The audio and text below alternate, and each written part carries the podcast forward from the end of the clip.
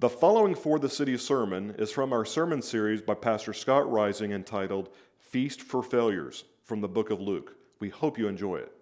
If you were here last week, you know Jesus just had a, a, pretty crazy 24 hours, right? So he had entered the synagogue, he's preaching, and just imagine in that moment, he's preaching, and all of a sudden, some demon possessed dude he like stands up and i don't know even what's that even look like? I don't know but it's probably pretty wild. He casts himself on the ground the demon casts himself down on the ground and jesus casts the demon out.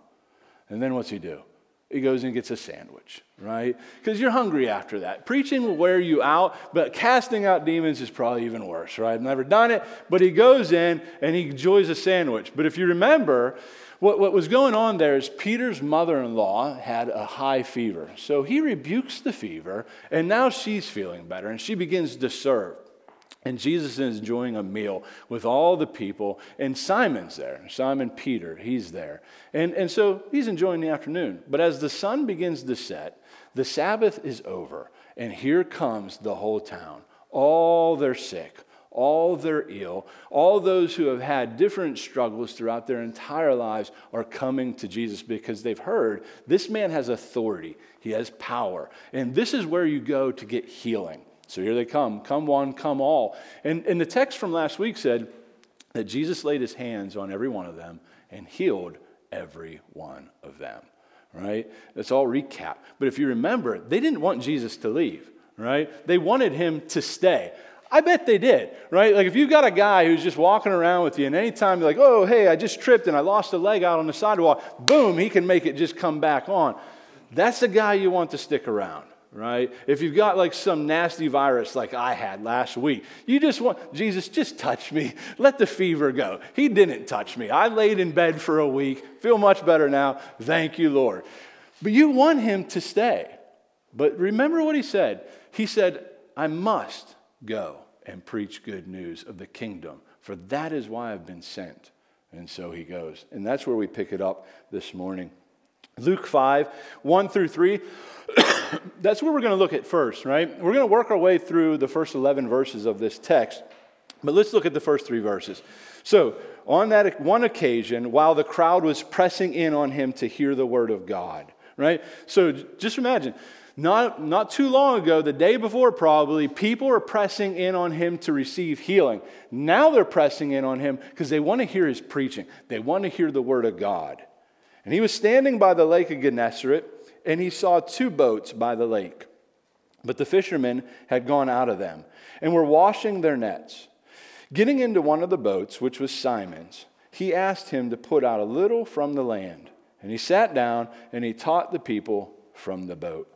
Right? So, so Jesus said, I must go and preach the good news of the kingdom of God. And here we see that's exactly what he's doing. He went about preaching the kingdom of God with power and with authority. And his preaching's drawing quite the crowd. Right? They, they, they don't understand he's the word of God. But he's preaching in a way that they've never heard it before. He's not even in the synagogue now. He's out and about wherever he's going, and he's drawing quite the people. And, and you can almost imagine, and I think it's good in times like this when we read narrative to almost put your little sandals on, go 2,000 years back, and try to envision what this thing would have looked like. Right? So Jesus is preaching, and people are in the back, and they're, tr- they're having trouble hearing him. And they're probably in the back. Say it louder for the people in the back, right?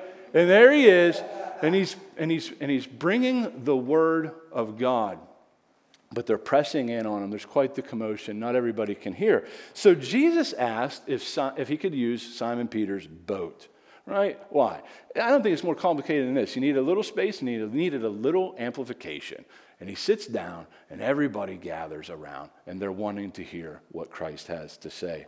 And the text continues.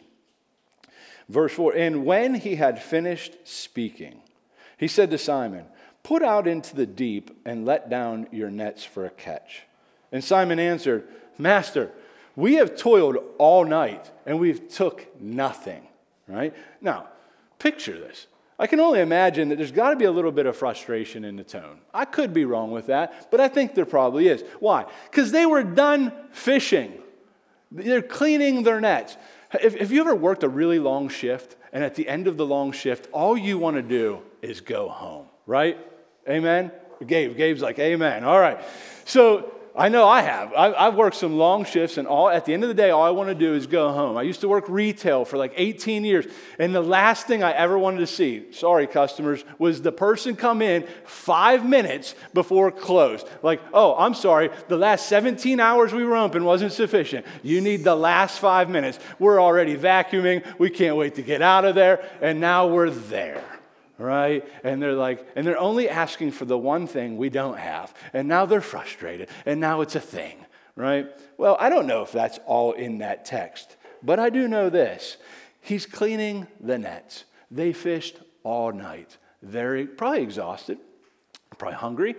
You know, if you're fishing all night, you probably want some breakfast, and here comes Jesus, and he needs to use your boat. And you don't want to tell him no, so you say sure. But now, now he wants me to take the nets and throw them in the water.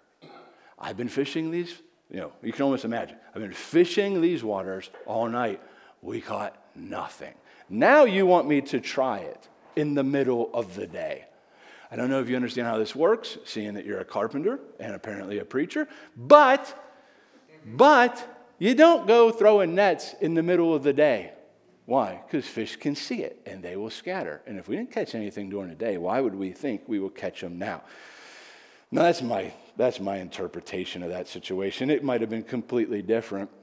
But my guess is that, that Peter definitely wishes Jesus would stick to preaching and carpentry, not, not give him fishing advice. But at your word, notice what he says. But at your word, I will let down the nets.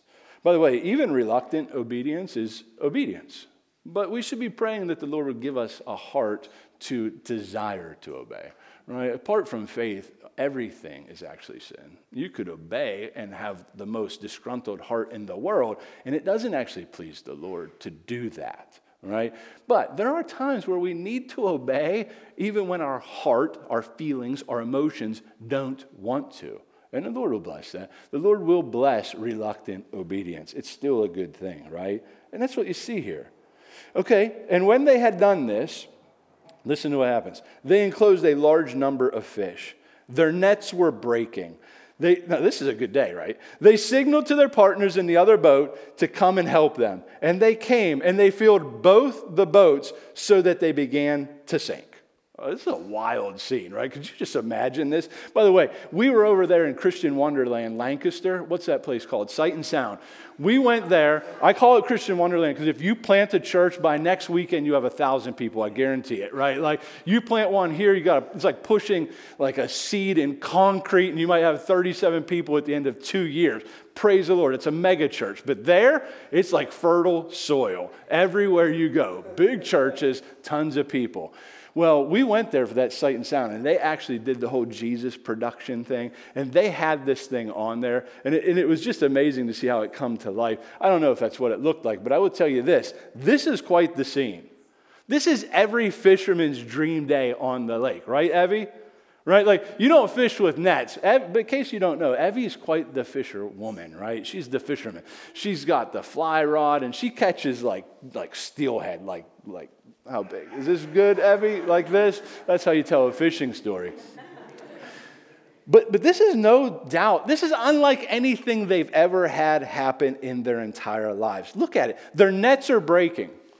Their nets are breaking. So many fish, their nets are breaking. Their boats are sinking. That's pretty serious, right? So, this would have been quite the scene. The crowds would have been cheering as they watched it all unfold right before their eyes. What's going on here? Is it just about fish? No, it's, it's about much more than that. It's, it's about authority, it's about power. Jesus has the power to tell fevers to knock it off, and they must listen. Jesus has the power to cast out demons, and they must listen. Now he's showing, I actually have the power to tell fish to jump in nets, and they also must listen. Why does this matter? Because what he's doing is he's showing people He's God.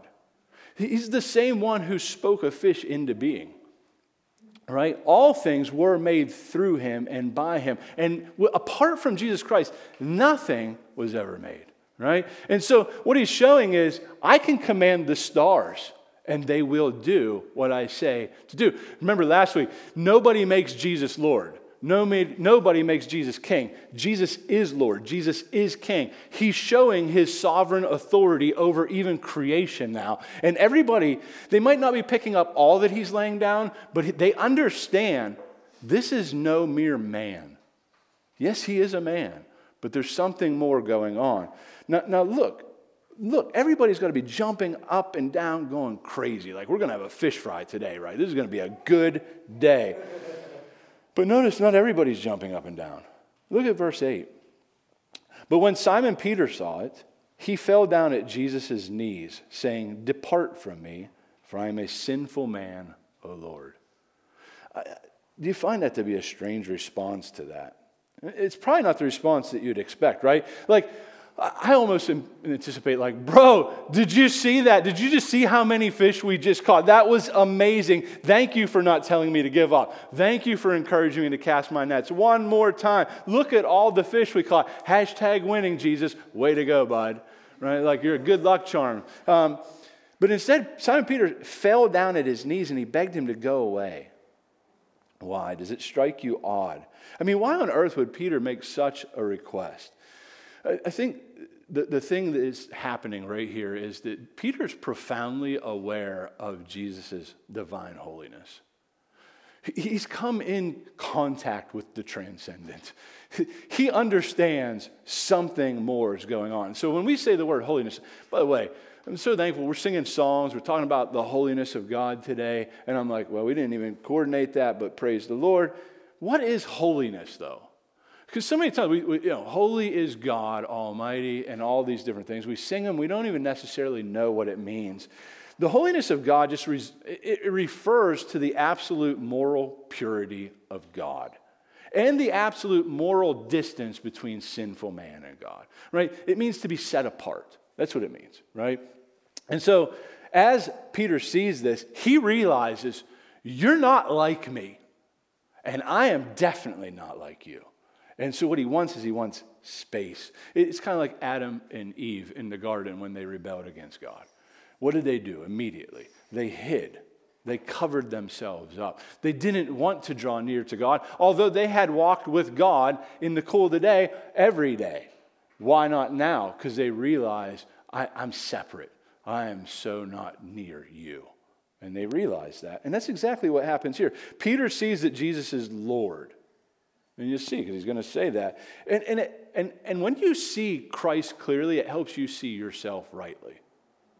Right? And that's exactly what's happening. He says, Get away from me. I, essentially, he's saying, I'm not worthy. And he's not. He's absolutely not. So the story continues For he and all who were with him were astonished at the catch of fish that they had taken. And so also were James and John, sons of Zebedee, who were partners with Simon. And Jesus said to Simon, listen to how he responds to him. He says, Do not, do not be afraid. I wonder what the tone would have been like there. I don't know, right? We could only speculate. But, but you can almost imagine, he's saying, he's fallen at his knees. He said, Get away from me. And Jesus, looking at him, says, Do not be afraid. For now, from now on, you'll be catching men. Jesus' response is not actually what we would expect either right? Jesus doesn't argue with Peter's statement of his own sinfulness, right? He doesn't say, Oh, come on, Pete, you're being a little rough on yourself. Don't talk to yourself that way. That's negative talk. He doesn't say, Come on, you just need to believe in yourself, Peter. You got some real fishing talents. Come on, get up, buddy. He doesn't say that at all. What does he do? He brings a word of comfort and he brings a word of commissioning, right? The, the word of comfort is, he tells them, Don't be afraid. Peter has every reason to be afraid here. Just like if you remember when the angels showed up on the scene and the shepherds were in the field, and, and, and even when, when the angels showed up to Mary, and all throughout the first two chapters of the narrative, anytime the divine would crack in, you would see they were afraid. They would fall on their face. That's exactly what's happening here. Eh, but in all those announcements, what happens is they say, Don't, don't be afraid. Why? Because we're in a season of great mercy. God's doing something. In, and I'm saying in this story, in this timeline, in this moment. It's not time for wrath. It's not time for judgment. It's time for salvation. and that's just over and over. It's, it's why it's good news. It's why it's good news of great joy. Jesus says, No, listen, do not be afraid. And then he catches, he says, I'm going to commission you. You got a new job, bud. You're no longer going to be fishing for the things with scales. You're going to go catching men, which might sound a little strange, by the way. In, in the original language, uh, it, it literally, here's what it means catching men alive. Catching men alive. That's what the original language means. Strange in a sense, right? Like, what do you mean I'm going to go catch some men alive? Well, what it well, that's probably good news, right? Like, hey, normally you go fishing, you catch some fish that are alive, and then we know how that ends, right? This was not catch and release back then, right? This was catch and cook, right? They were trying to make some serious money. Well, here, he's saying that, that uh, he's using this as an illustration to the people. There are people that are all out there and they're all swimming, and they're, sw- they're actually dead fish. They're floating. You're going to go catch them alive. You're going to make them alive. I'm going to do this work in and through you. Catching men from eternal death to eternal life. That's the call that Peter's getting here. That's the call you and I have. This is their mission. Notice it says, And when they had brought their boats to land, they left everything and followed him. There can be no doubt, by the way, here that Jesus was the one doing the real fishing. He's the one doing the real fishing. It's not hard for Jesus to get fish to jump in a net. He, they didn't exist. He spoke, they exist. Okay, if he can do that, it's not hard to get him to even jump in a boat, right? He could do that. It's not a hard thing for him. Okay, so what he's saying is if I can do that, then guess what I'm going to do through you? Remember, prior to this, Jesus is exhausted. The, the, the candles are flickering. He's healing people as they come. He's one man in one place at that time. We worship, we worship the triune God, one God, three distinct persons Father, Son, Spirit. And in that divine triune God, we have Jesus, who's one person of the triune God, and he's fully divine and he's fully human. He's really human, which means he really gets tired. So, what's my way of of reaching the people around me. I'm going to recruit some people. It's very practical, right? He already interacted with Simon when he was over at the house for the sandwich. Now he's saying, Listen, bud, you're going to be on my team, and here's what we're going to go do. This is what we're going to do. You don't need to be afraid. Come on, we're going to go catch some men alive. And he means men, women, and children, right? He's talking humanity. Okay. That's the mission. Okay, well, when it comes to the holiness of God, I want, I want to read a quote to you real quick. R.C. Sproul wrote this in, in a store. He was referring to this text, and in a book, he wrote this. We notice that Jesus did not lecture Peter about his sins. There was no rebuke, no word of judgment. All Jesus did was to show Peter how to catch fish. But when the holy is manifest, no words are needed to express it. Peter got the message that was impossible to miss the transcendent standard of all righteousness and all purity before his eyes. Like Isaiah before him, Peter was undone. Right? That's what it means to come in contact with the truth of who God is. And when you see who God is rightly, you can't help but see who you are rightly, right? If you've been caught by Christ, right, to use that, that language or that expression, then this has been your experience. You've had this experience at some level. And I would say it's progressive too, right? Uh, Peter interacted with Jesus when he was over for lunch, but he didn't have this moment at that time, right? But here he does and it, and it doesn't always happen immediately. I remember walking with the Lord and just slowly he continued. I'd been a saved man, but he continued to open my eyes to the truth of who God is. And as he did, I didn't feel better about myself, although I felt comforted. I felt I'm far worse than I could have ever imagined. Why? Because I was looking at his perfection and I'm looking at myself in the mirror rightly and I'm saying, You don't measure up.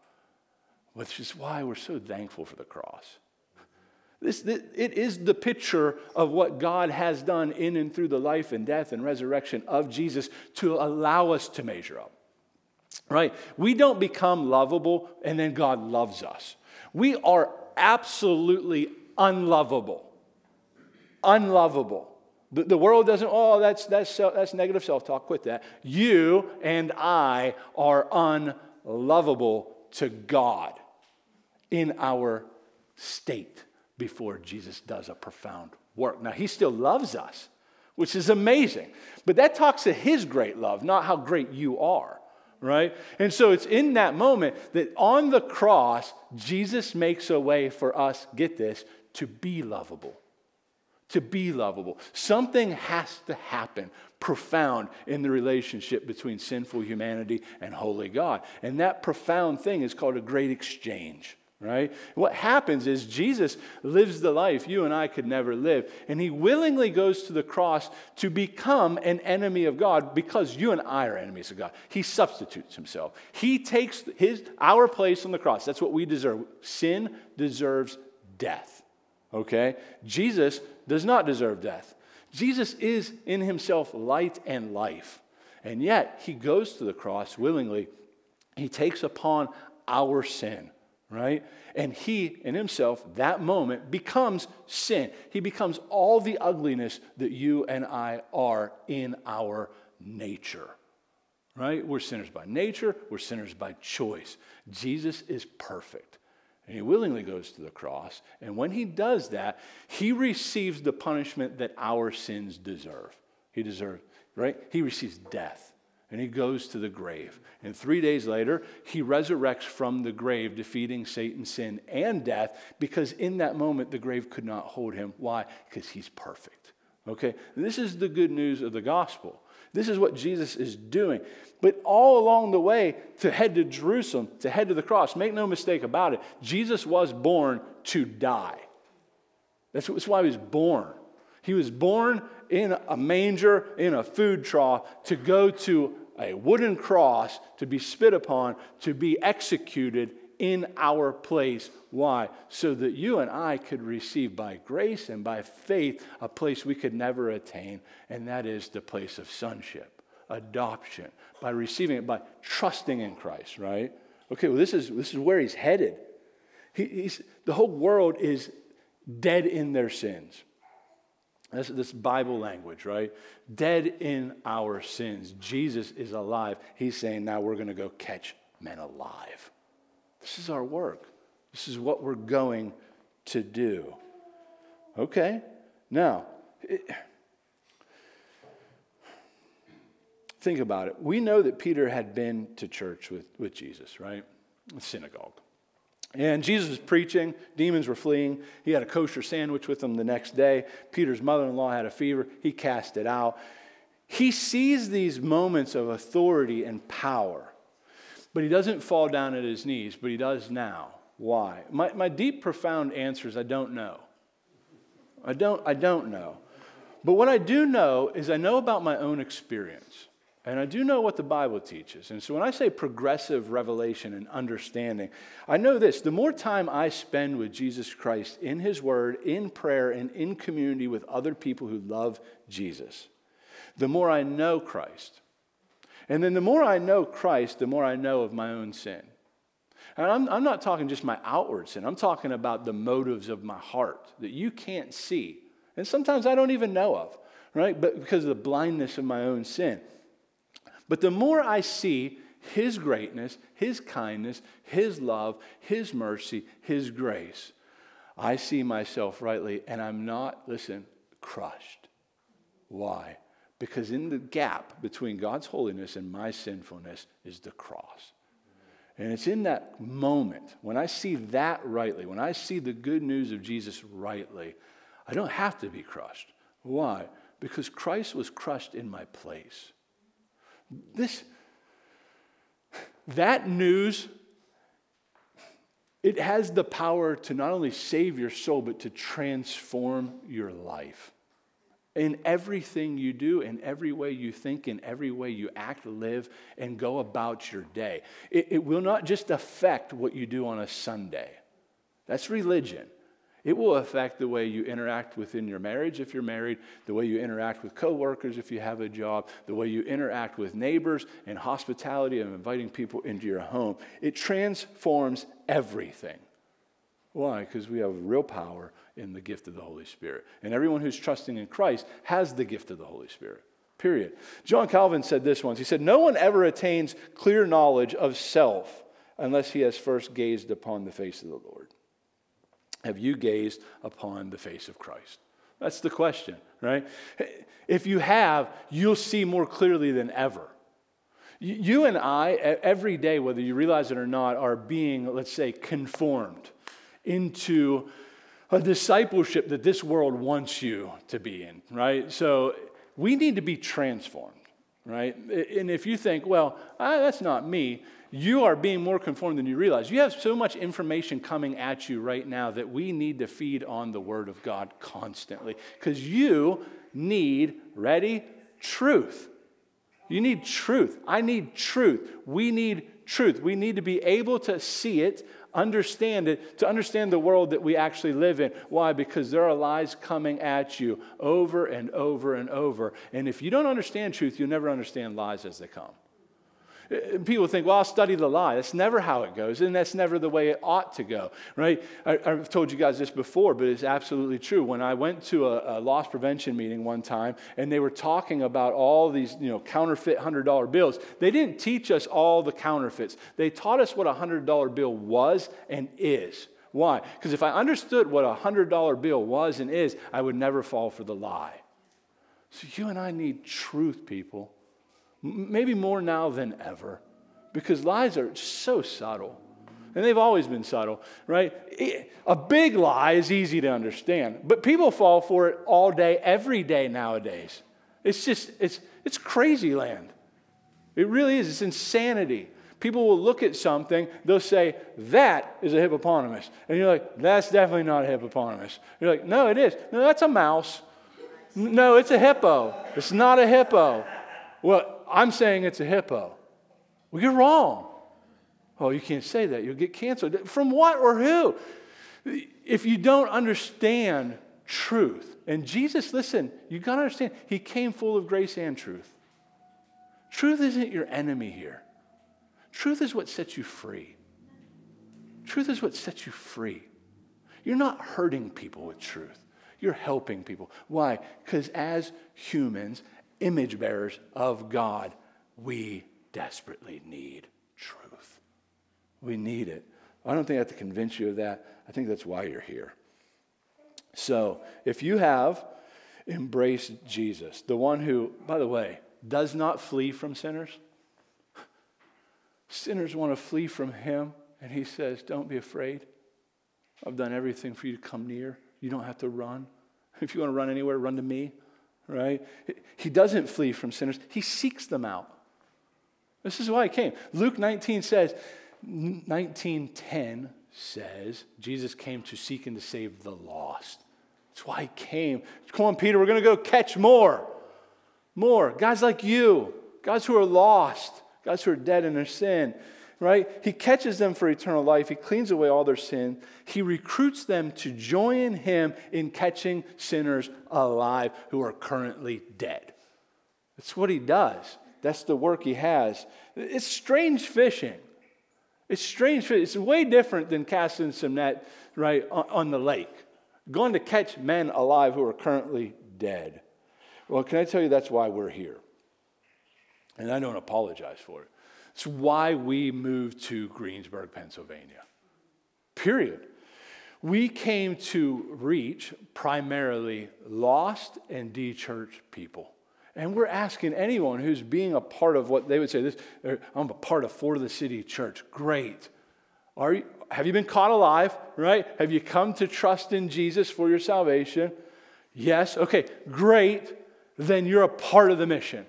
What's the mission? Well, ultimately, it's to magnify Christ, right? How do we do that? By catching men alive, right? And then making disciples who make disciples who show the transforming power of the gospel in the way that they live, in the lips, the way they speak, speak words, speak gospel. And we believe that if we do that long enough, that we love Jesus, right? Love Jesus. Not like, oh, I love Jesus and I got a fish on my bumper. You can have a fish on your bumper and not love Jesus.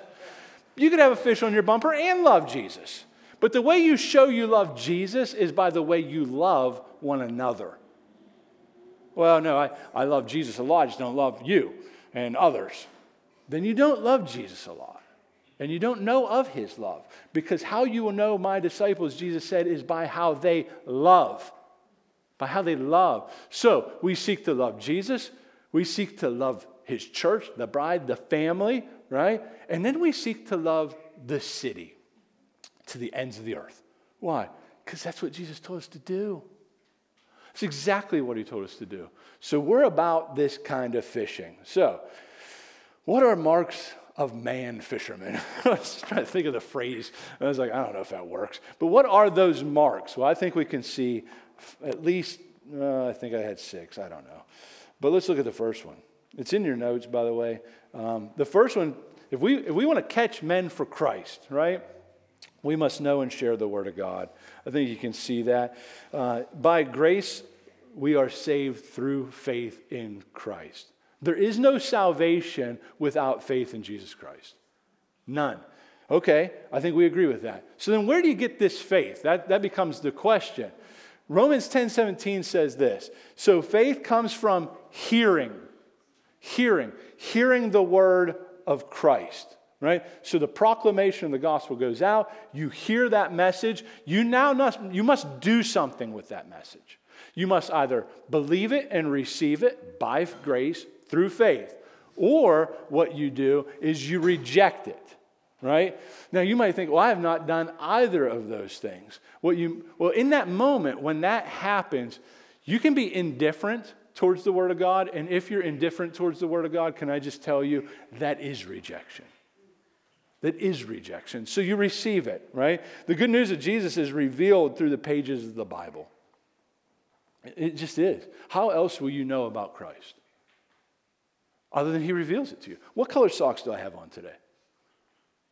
Check it out. What do you think? I'm not wearing high waters today. What, what color socks? None of you know. You could guess. Somebody guess. White. White, blue. I don't even know what I'm wearing. Oh, it's all kinds of crazy, right? We got yellow, we got light blue, dark blue, this, that. But you would have had no clue unless I showed you. And you're like, ah, and the people in the back didn't see it. It's okay. They're not that exciting of socks. My point being is the only way you would know is if it was revealed. How does God reveal himself to you? Through the Word through the Bible. You want to know God more? Get to know Him through the Word. Otherwise, you may come out thinking you know God more, but it might be the God of your imagination. All right? So if you want to know God, get into the Bible.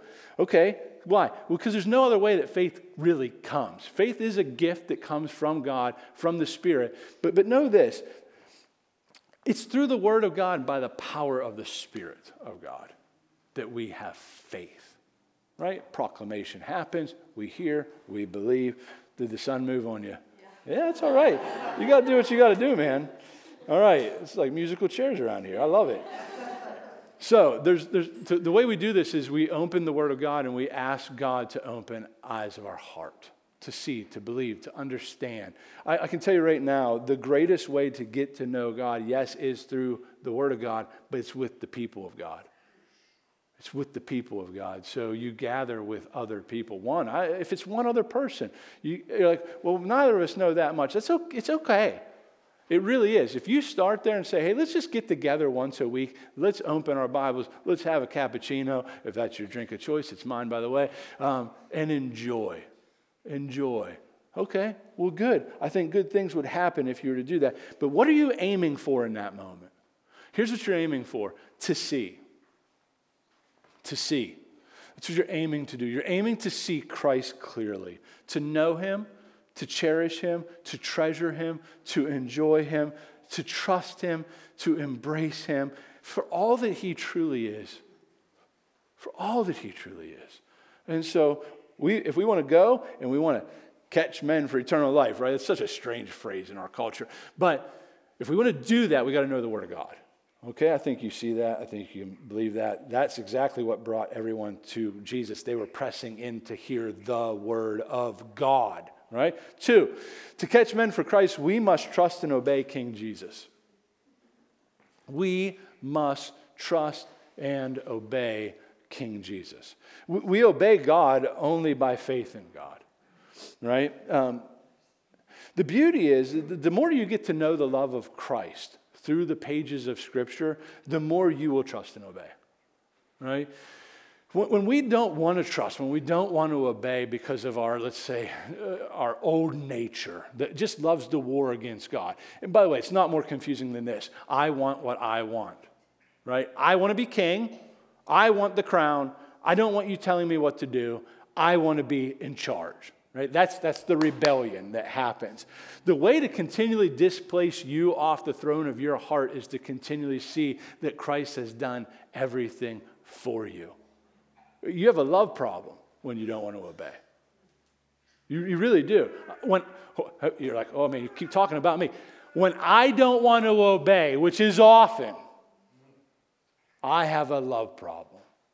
And when I say I don't want to obey, I mean I don't want to love the guy who's mean to me. It's, it's not that strange. Jesus says, Love your enemies. I don't want to. I want to love people who love me and who think I'm nice and, and maybe buy me a cappuccino, right? Those people are so easy to love. No, you love the guy who just threw a cappuccino in your face. Ugh, I don't want to. How do you learn to do that? By understanding that Christ died for you while you were warring against him. It's, it's the gospel that transforms. It's the gospel that transforms. And so we obey. Why? Because Christ willingly, joyfully came and gave his life to save me, a sinner who did not deserve salvation. When I understand of his love more, then my heart's desire is to obey. And that comes through love. It comes from understanding his love, right? Um, by the way, that should be, bring a little bit of peace when we think about the work of evangelism or catching men, right? Like seeing people come to faith in Jesus Christ. Why? Because Jesus doesn't need you to be an amazing theologian. He doesn't. He actually doesn't need you really to do anything. I mean, by the way, this should bring some peace to you. He makes fish jump in nets. He does that. What did Peter do? He, he just threw the net. Right? Can, can you see the, the correlation? He doesn't need you to have all the answers. It's actually pride to think you have to have all the answers before you engage somebody with the Word of God. Get over yourself.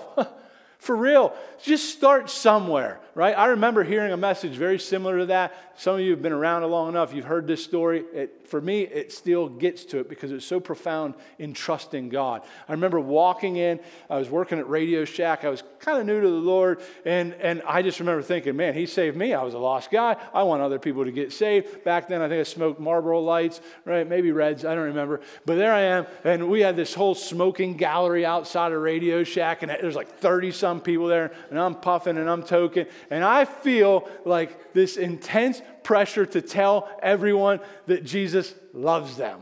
Why? Because I just found out he loved me. And I was just like, that's the most amazing news I've ever heard in my entire life. But here I am. I don't know anything. I don't, the only thing I know is that Jesus, who I, I, I realized really wasn't pleased with my life, now loves me. And he's done everything to bring me near to him and I'm trusting in him. And I have faith the size of a mustard seed at best. And I'm like, I want these guys and gals to know it. So there I am, and each day I'm walking in, smoking, token, waiting to share this news, but I'm like, I don't know enough. And then one Sunday I hear, just start somewhere. And I'm like, all right, let's do that. So there I am, and I'm standing outside the dumpsters. Everyone's smoking. That's where we were. That's where you put smokers out by the dumpster, right? It stinks, they stink, it's all good. What do you do? Scott, what are you going to do? And I remember standing there and I said, Hey, guys, can I just have your, your attention for a moment? This is the, it's all I had. I just want you guys to know Jesus Christ loves you. And they're like, Cool. and that's it. I was like, That was the worst thing I could have probably ever done. That was so stupid. I felt like an idiot. I went and smoked out on the other end of the mall for the next three months. But some six months later, a young girl comes up to me and she says to me, she said, Are you the weird guy who came out here and told us all that Jesus loved us? I said, Yeah. I said, I, sorry. I said, I'm sure that was a weird moment. And she goes, No, I just want you to know I'm having a really tough time in life. Can we, can we talk? Can we talk? I said, Sure. Sure, we can talk. So we, we talked uh, a handful of different times out there while we would smoke. I told my wife, right? We were newly married. I didn't want her to think any shady stuff was going on. There were other people out there. I don't know if she ever came to faith. I really don't. Lost contact, just how it was. Here's what I know Jesus doesn't need you to be amazing. Here's what I know Jesus just wants you to trust that He is. Will you trust that Jesus is amazing? Will you trust that Jesus has sheep? Now we're mixing metaphors. Maybe it's a sheep fish, I don't know. in, in this city, that when they hear that message, they'll believe. Will you believe that? Will you believe that He's sufficient? I could tell you more stories, not going to. Um, third point to catch men for Christ, we must humble ourselves before Jesus, right? By the way, humility is not something we can achieve. yes, we can. No, you really can't. It's like faith, right? Uh, it's a gift, but I would say that we are empowered to pursue humility. We're, we're empowered to pursue humility by God's grace. Um, if there's one thing that we could all grow in, it's humility. Every one of us. None of us have arrived. You can't be like, nope, I'm the most humble man or woman in this room. You just failed by saying that, right? We can all grow in humility. And, and I got to tell you, most don't even understand what humility is. Many within our culture confuse humility, even within inside the church, right?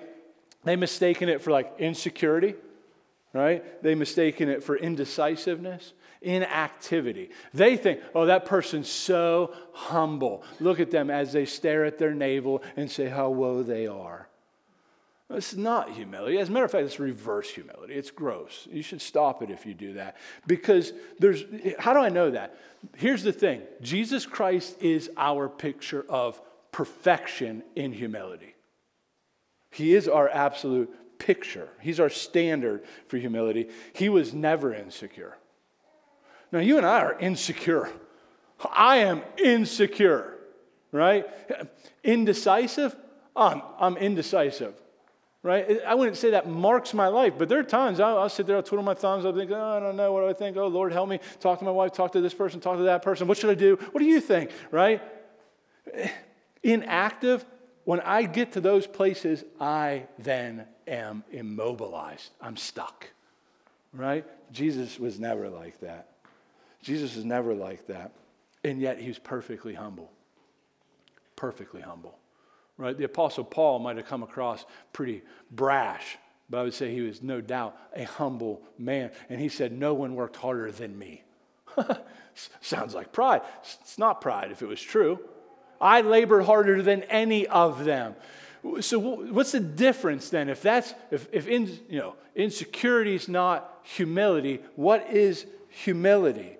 Well, true humility comes from understanding and seeing God's holiness and our sinfulness through the lens of the cross. The gospel is what produces humility. Justified sinners, justified meaning you have been forgiven all your past, present, future sins. You now have a righteousness that is not your own, has been given to you by God through faith. We ought to be the most courageous and humble people in the world. Why? Well, there's a bunch of reasons, but, but one of the main reasons is because humility has to do with approval many times.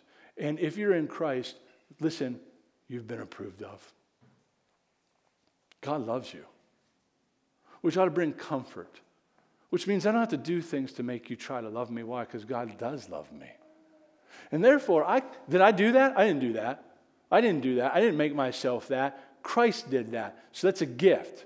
So I receive it. I receive it by faith. And when I understand that nothing nor no one can ever take me from the love of God, then I can love Him and I can love others because I don't need anything from you and therefore I can serve you. And that's a picture of humility that's brought forth by the gospel. Well, what if they don't approve you? It doesn't matter. It doesn't matter why. Because the God of the universe does in Christ. So now I can just receive that. I'm not all that in a bag of chips. Neither are you. Get over it. Jesus is. Jesus is. And he has said, Mine. I love you. I've done everything to make you lovable. Believe in my love. Right? And so we come and we seek to love. C.S. Lewis helpfully wrote that true humility is not thinking less of yourself, it is thinking of yourself less. If you just have your mind preoccupied with the gospel, it's pretty hard to think about you all the time. Right? So, so boy, I had a lot more to say there. We'll get to it another day. By the way, humility comes not from fasting of self, but feasting on Christ. You got to think about these things. These things have profound impacts to change your life. It's not always right. It's like it's not fast. Uh, don't think about me. Just be humble. I'll go serve everybody. You're still thinking about you. You're still thinking about you. It, humility comes not from fasting of self, like I'm just going to beat myself and oh woe is me. No, it comes from feasting on Christ through His Word, in community, in prayer, and as that happens, humility begins to grow in the heart of the believer. Two more points. Let's finish it up. Point four to catch men for Christ, we must work together. I would love to discuss that more. I'll spend the rest of my life doing that. Know this the, the boats were sinking, the nets were breaking, and they needed to call other people. This story is so much focused on Peter, but don't miss the fact that you needed other people in those boats to come and get those fish ashore. Evangelism is a team sport. It's not even a sport. That makes it sound bad. It, it's a team effort right? Where did you see that on display? I'll tell you right now, and I wouldn't say this was evangelism, but, but anytime our church gets together, when we were out at the luminary night, you're working together. You all have gifts, whether you realize it or not, that are absolutely necessary for the work that God is doing in this church. Every one of you. Every one of you. There's not one person that's here that's not needed. Every person, you're like, well, I didn't, I don't always do anything. It could be something you don't even realize you're doing. It could be a smile. It could be an encouragement. It could be all these different things that God is doing to bring people to Himself. Will you trust Him in doing that work? Lastly, to catch men for Christ, we must treasure Jesus above all else. By the way, if you get that, you'll get the rest. Should have started there, huh? Maybe you had one point. Could have finished earlier. We didn't. That, that's exactly what Peter's going to have happen throughout his life. As we watch it unfold over the next two years, it was three years for them, right? Um, but we're going to watch G- Jesus walk with Peter and the gang. And as they do, they're going to show themselves to not have fully arrived. I mean, these guys are knuckleheads. By the way, spoiler alert, you're a knucklehead. I'm a knucklehead. We're all knuckleheads. And the more time you spend with Jesus, the more you realize I'm a knucklehead. But he doesn't run from you, he doesn't kick you out of the family. He keeps pulling you closer, he keeps drawing you near. With, with tears in your eyes, snot stained cheeks, he keeps drawing you near and he keeps reassuring you of his love. And as you understand his profound love for you, you begin to well up with emotions. Yes, emotions. To treasure him, to love him, to delight in Him, to enjoy Him. And when you do that, guess what happens? You start to, well, let's pull it all together by saying this by Jesus' power and authority, multitudes of people will be caught alive for eternal kingdom blessing by those who treasure Jesus above all things, right? As they humbly seek to obey the call to cast the net of the gospel for God's glory, their joy, and the good of all that they come in contact with. What you need is a miracle. Every time I preach, I'm praying that you'd have that miracle happen. What's that miracle? The eyes of your heart to love Christ more than all things. Because when that miracle happens within your heart and within your mind, all other things in your life start to get sorted out. Doesn't mean you won't have problems. You'll have problems. You'll have 99, but the biggest one, the one that will no longer be your problem is the wrath of God. And as that starts to get ordered out, all the other things in your life start to get ordered out. I'm telling you, over and over throughout the Gospel of Luke, you're going to see Jesus isn't asking you to do more. It's always the lie within the church. Jesus is asking you to trust that He is more. And He's asking you to believe that you are probably way more than you realized in Him. He's just wanting you to see His love for you. He's wanting you to believe. He's wanting you to know He's done it all. It's finished. And you can trust Him. You can enjoy Him. You can delight in Him. And when that happens, it affects every aspect of your entire life. And when that happens, let me tell you, you won't have to worry about catching men alive. They'll see the love you have for one another, a love that comes from God first. And it will be a compelling witness to a world that only loves itself. I promise you. Let's pray. Father, thank you. Lord, thank you for the glorious work that you're doing here. Thank you for each and every person that is here. Lord, help us to know and to trust and to believe this good news more fully, more deeply. Open our hearts, open our minds to see more clearly. I, Lord, I pray you just clear the stage and all the things that clutter us from, from not seeing you rightly. Lord, give us, give us a greater understanding through the pages of Scripture as we go through Luke. Like, realign our heart and our mind with you. Help us to see you. Help us to understand you. And may we, may we trust in your love. And as we do, Lord, may we be encouraged that our labor is never in vain. Never. There's never a time when, you, when we seek to follow you or obey you or love somebody that that's ever wasted. It's in that moment that they have seen and they have come in contact with the God who is love. And so, Lord, I pray that you would pour out more of your love upon the hearts and minds of the people in here this day. We ask this in Christ's beautiful name. Amen. Thanks for listening to this sermon. If you found it helpful, we encourage you to enjoy more of our sermons, find out more information about 4TheCity, or how to partner with us through prayer and giving at www.forthecity.church. 4TheCity exists to magnify Jesus by making disciples who share and show the transforming power of the gospel and plant churches that multiply.